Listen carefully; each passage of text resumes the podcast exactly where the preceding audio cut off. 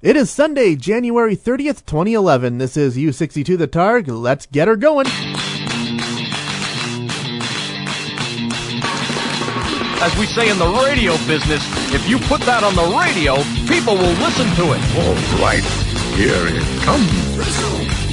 Anyone who isn't dead or from another plane of existence would do well to cover their ears right about now. Live on a little tiny microchip some electronics. Broadcasting to the world through the miracle of the internet. Ladies and gentlemen, this is U62 The Targ. Now your host, a man with a lifelong dream of getting paid to do this, Mark Pappas. On this week's show, I give you my Oscar picks, I share my opinions on one of my heroes, and the movies that get you in the mood. It's episode 4.16, The Brass Ring. So sit back, relax, grab yourself some warm root beer and a towel that's oh so fluffy. U62 The Targ, you're in for something special. Enjoy the show. Good morning, ladies and gentlemen. Mark Cap is here, and welcome to this week's episode of the Targ. How are y'all doing on this Saturday morning? Well, I'm recording this on Saturday morning. You'll be listening to it sometime throughout the week, but you know, that's just how things roll. But anyway, let's talk about the big news that happened this past week. Big news, as always, for a movie geek like myself. That is, they announced the Oscar nominations this past week. Now, Continuing a proud tradition that goes all the way back to my early days in college radio, I'm not going to give you my picks in your big categories like Best Director and Best Picture and all that. No, no, no. I'm going to give you the picks in the categories that I've always had good track records in predicting. So let's get to it. The first category that I have a near perfect track record in is Best Visual Effects. The nominees Alice in Wonderland, Harry Potter and the Deathly Hallows Part 1, Hereafter, Inception, and Iron Man 2. First up, let me share the uh, pain of my fellow brethren and say that Tron Legacy was absolutely snubbed. There we go. But actually, look at that though. For the first time in at least 20 years, there were enough submissions that we have five nominees in this category.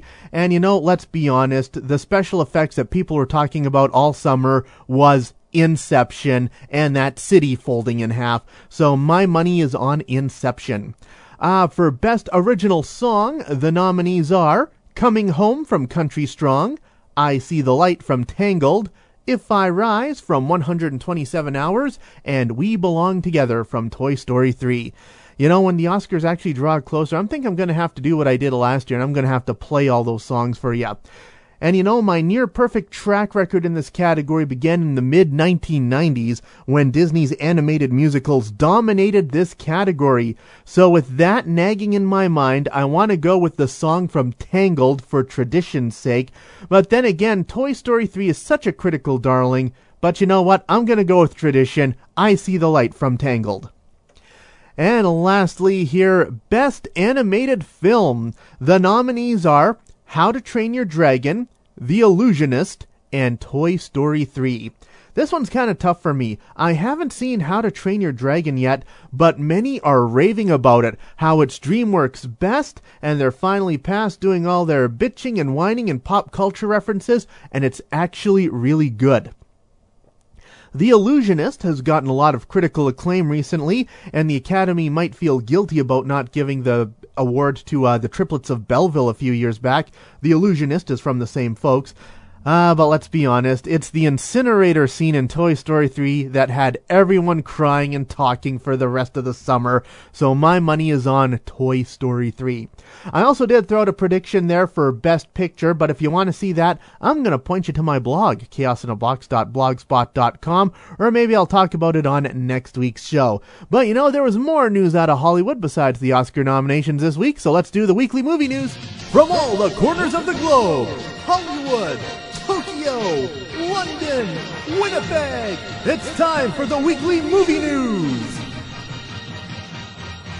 All right, ladies and gentlemen, time for your weekly movie news. Here's all the headlines that caught my eye this week. First up, here's a film that's been on my radar for a while now. Uh, you know, with the whole thing being gritty reboots and all that, and thanks to the success of Tim Burton's Alice in Wonderland, they're starting to do a whole bunch of gritty reboots of fairy tales now.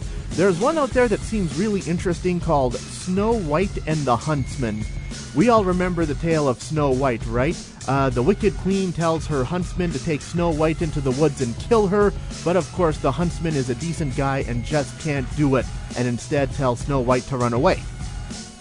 Well, in this reimagining, what happens is the huntsman takes Snow White into the woods, sits Snow White down, and says, Okay, obviously the Wicked Queen has completely gone insane, so here's what I'm gonna do. I'm gonna hide you in the woods here for a few years. I'm gonna train you to be a badass warrior woman, so one day you can go back to the castle, claim your revenge, and claim the throne. That Actually sounds like a pretty neat idea. Well, a couple weeks ago, they announced that Charlize Theron will be playing the Wicked Queen, and now apparently negotiations are underway with Kristen Stewart, aka the chick from the Twilight movies, to play Snow White, and Viggo Mortensen, aka Aragorn from the Lord of the Rings movies, to play the Huntsman. So there you go. That's that sounds kind of stupid, but kind of interesting at the same time. I'll probably check it out. Next up from the world of television, I was talking about this a few weeks ago. David E. Kelley, the mastermind behind Ally McBeal back in the day, has uh, signed on to uh, do a new TV show about Wonder Woman. Well, NBC, the TV network, has just commissioned a pilot episode. So David E. Kelley's going to sit down and write that. But here's where I lose faith. McG, the guy who brought us Terminator Salvation and the Charlie's Angels films, is lined up to direct the pilot. So, yeah, the Charlie's Angels films, Terminator Salvation, all kinds of good but not great, so my expectations have just completely dropped off the map. And next up, here in my weekly movie news, I have some news on the Alberta government, shockingly enough. Earlier this week, Cultural and Heritage Minister Lindsay Blackett announced that a $200 million blockbuster will be filming some of its scenes in Alberta. Well, we're looking ahead, and the only $200 million blockbuster that's coming up that will be filming in Vancouver and doing some location filming in Alberta is the next Superman film. That's right, Superman is coming back to Alberta. I say coming back because in the original Richard Donner film way back in 1978, a wide assortment of southern Alberta locations doubled for Smallville in rural Kansas. And in Superman 3, Calgary doubled for Metropolis. Yeah, so it's really nice to see the Man of Steel coming back to Alberta. And that's the movie news for this week. The Targ News. Asking the difficult questions. Lieutenant, is there a six foot bat in Gotham City? And if so, is he on the police payroll? On U62. The Targ. And if so, what's he pulling down after taxes?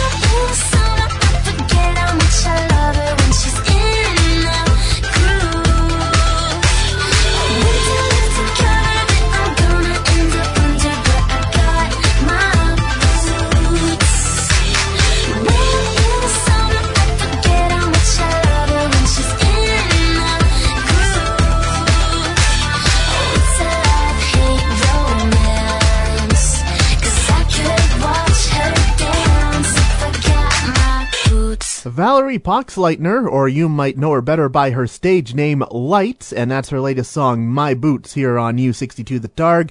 Good afternoon, Mark Kappas still here with you.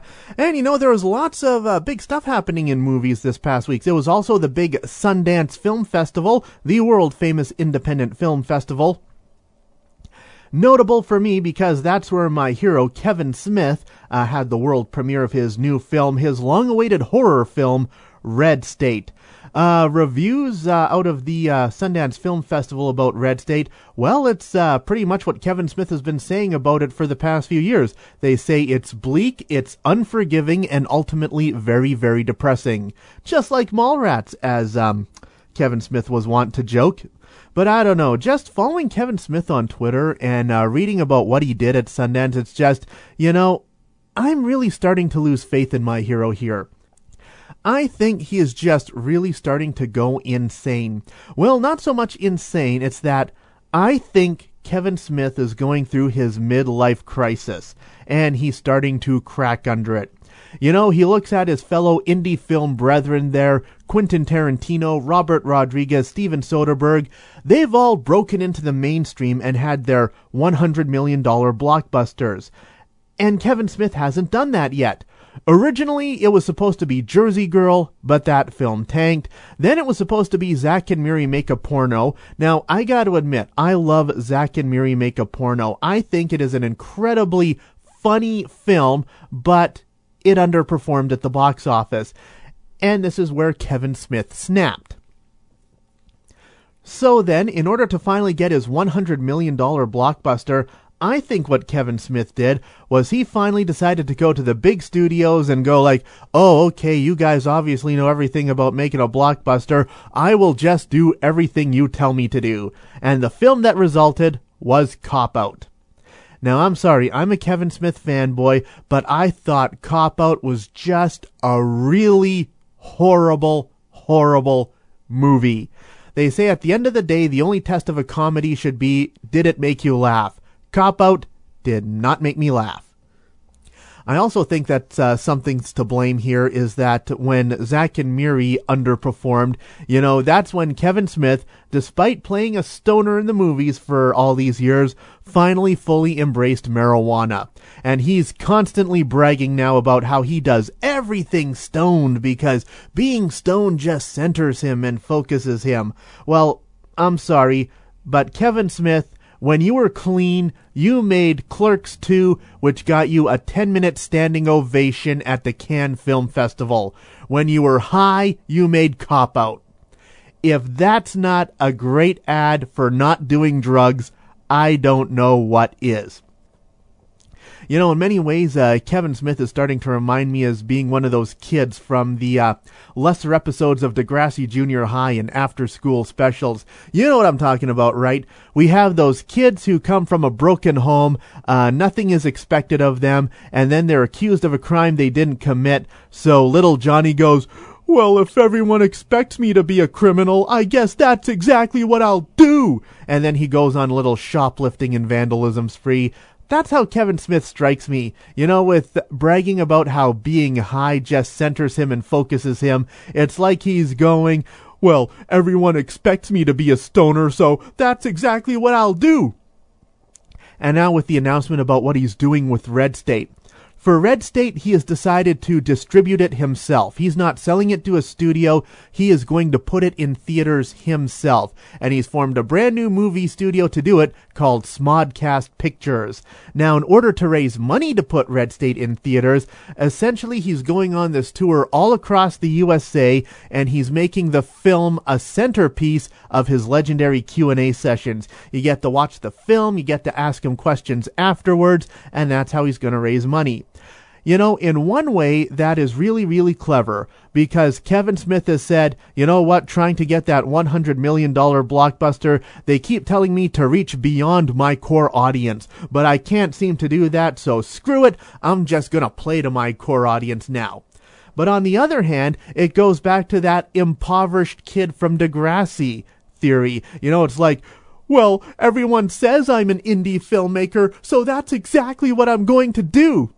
All in all, I know is it's interesting times ahead. He says he's only going to make one more movie after this one, and then he's just going to retire. He's going to focus on financing and distributing independent films himself, which again, kind of a really noble goal. You know, as much as I've been turned off by Kevin Smith in the past few years, I'm tempted to ride this out to the end and see where it all leads up. All I know is interesting times ahead. Uh, once again, uh, we're not going to do, um, we don't have, uh, uh, oh, I was ranting about that so much I've lost my train of thought. Let me take a minute to collect my thoughts.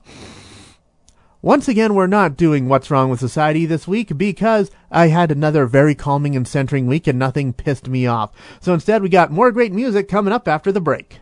Hey, have you guys heard? U62 The Targ with Mark Campus. Seriously, everybody, you gotta check us out. Available online at chaosinabox.com. Who are you? I'm just some guy who's telling everybody about it because it's so amazing. U62 The Targ. Be sure to tell everyone you know. See ya.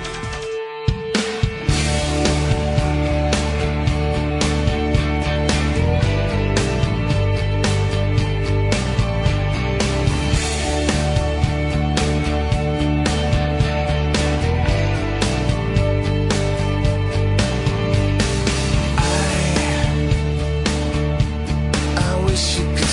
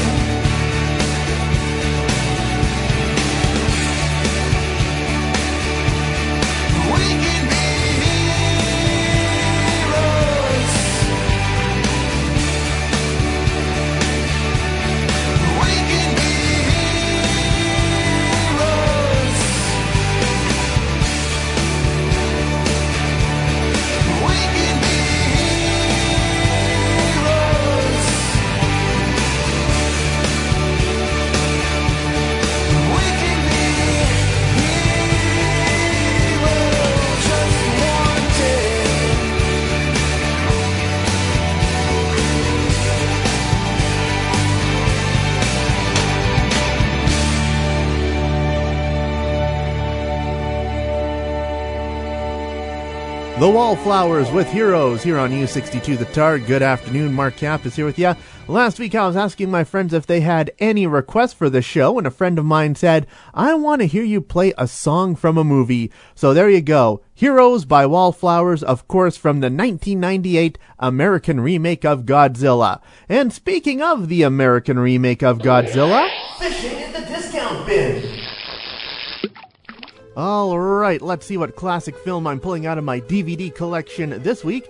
Actually, we're not going into the DVD collection. Let's start a special new sub-series on fishing in the discount bin, something I like to call Crap I Still Own on VHS. That title is pretty self-explanatory.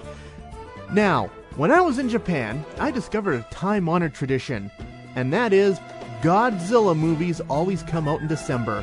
That's just the way that uh, Toho, the studio that makes the Godzilla films, adheres to, and they've done it so long it has become traditional. And now that December is here, or at least it was when I watched this movie and made my notes, I figured it was time to watch some Godzilla. So I reached into the crap I still own on VHS and I grabbed the 1998 American remake Godzilla. Man, I remember when this film first hit theaters in 98. I was completely swept up in the hype. I was all nuts for it. It was one of the first films whose development I'd been following in the media for years. It was first announced back in 1993, following on the heels of Jurassic Park. In the ensuing years, there were a few false starts, but nothing ever came along. And then in 1996, we had that gigantic smash hit and still one of my favorite guilty pleasures, Independence Day. Fresh off that film, the writing, producing, directing team of Dean Devlin and Roland Emmerich signed on to make the American Godzilla, and they started in the summer of 1997. I was still in college when all this went down and had fully embraced movie gossip websites. Godzilla was one of the first films I knew of to have a rather extensive production blog, and you could follow its filming online. I remember being on their mailing list and getting the weekly newsletter telling me how production was going. That newsletter was called Gmail. I wonder if Google had to pay Sony Studios to get that name. And let's not forget the massive teaser campaign. Godzilla, you have to admit, had a brilliant marketing campaign, only giving us glimpses of Godzilla and vowing not to show us the entire beast until the film hit theaters. Pictures did wind up online, however, but the filmmakers had a brilliant way of plugging that leak. They lied and said the pictures were fake. So the movie came out in May of 1998, and there were a couple of weekends later that I went to see it, and I remember absolutely loving it at the time.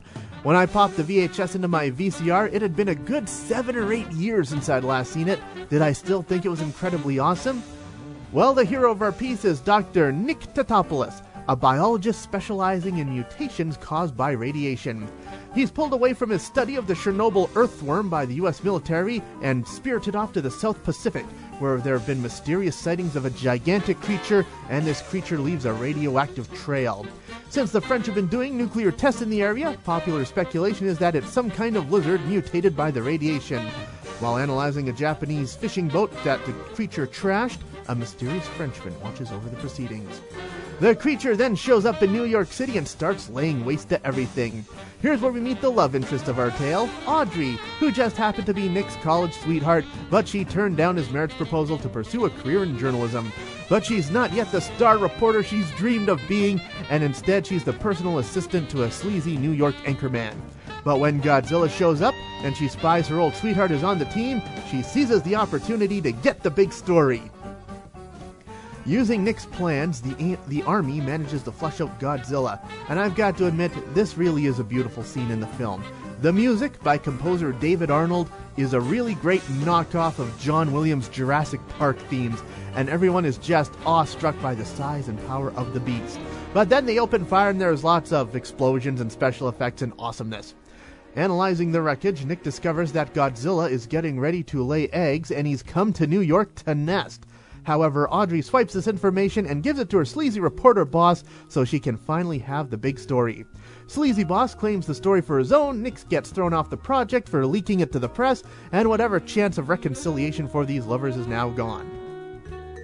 While leaving the scene, Nick is abducted by the mysterious Frenchman, who reveals himself to be, well, essentially the French James Bond.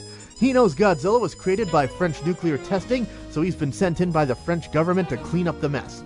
French James Bond believes Nick's theory of a nest, and while the Americans go to destroy Godzilla, they'll find the nest and wipe out the eggs. Nick agrees and they go in search of the nest, with Audrey and her handy cameraman sidekick Victor following them.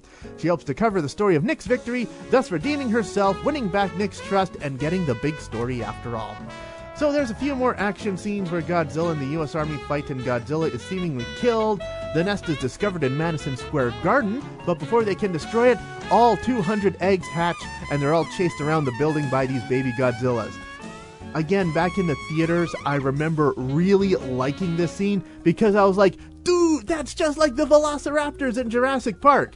But now that I'm older and more mature, I'm like, dude, they ripped off the Velociraptors in Jurassic Park. Lame. So they manage to hijack a TV feed and tell the world that the nest is here and it must be destroyed. Audrey covers the story of Nick being right and they fall back in love.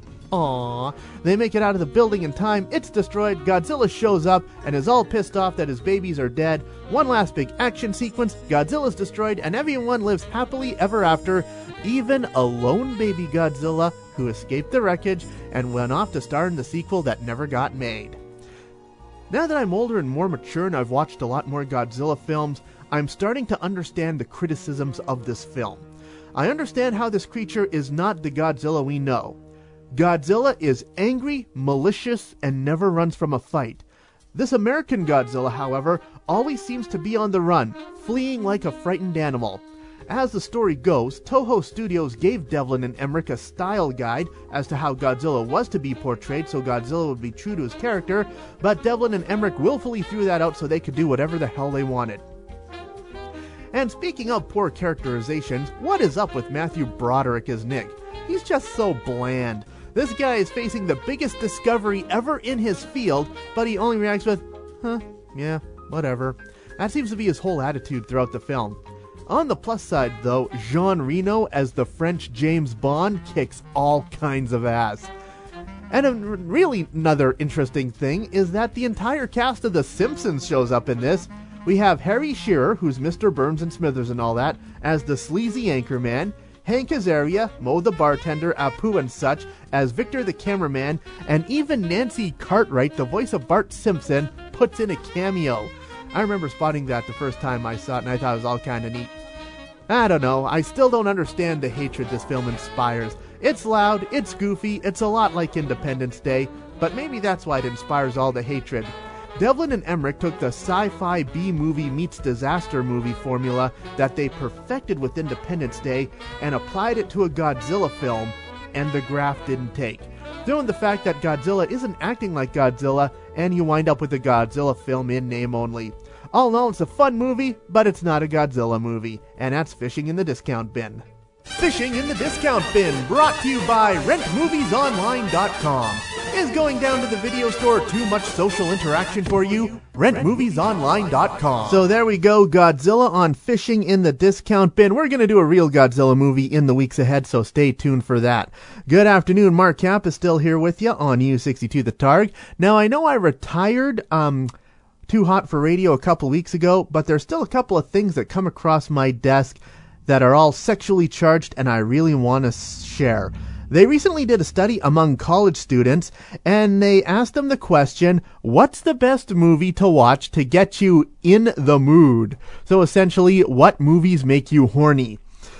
Now for men, here's the top three. Number three, 300.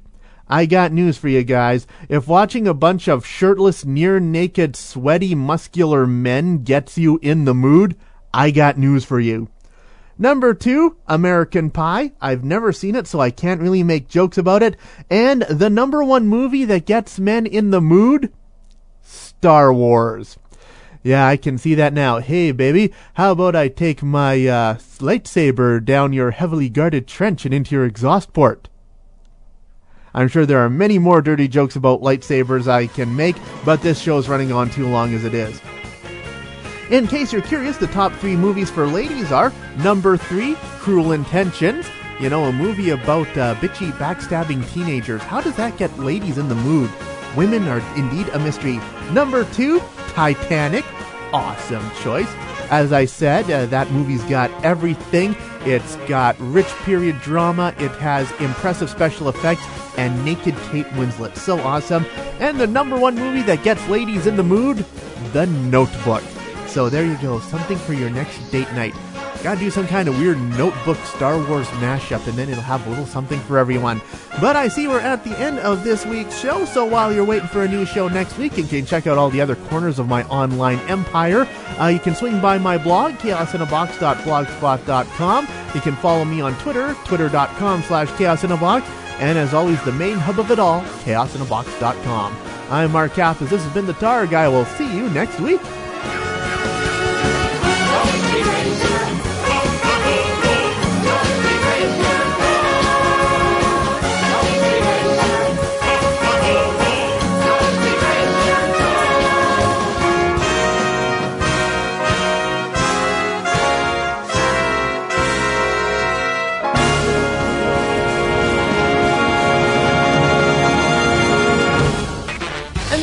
Brings us to the end of another exciting episode of The Targ. Don't forget you can download a new episode of The Targ every week at chaosinabox.com. The Targ is written and produced by Mark Kappas under the watchful eye of 42 Star Wars action figures. The Targ is a Chaos in a Box production.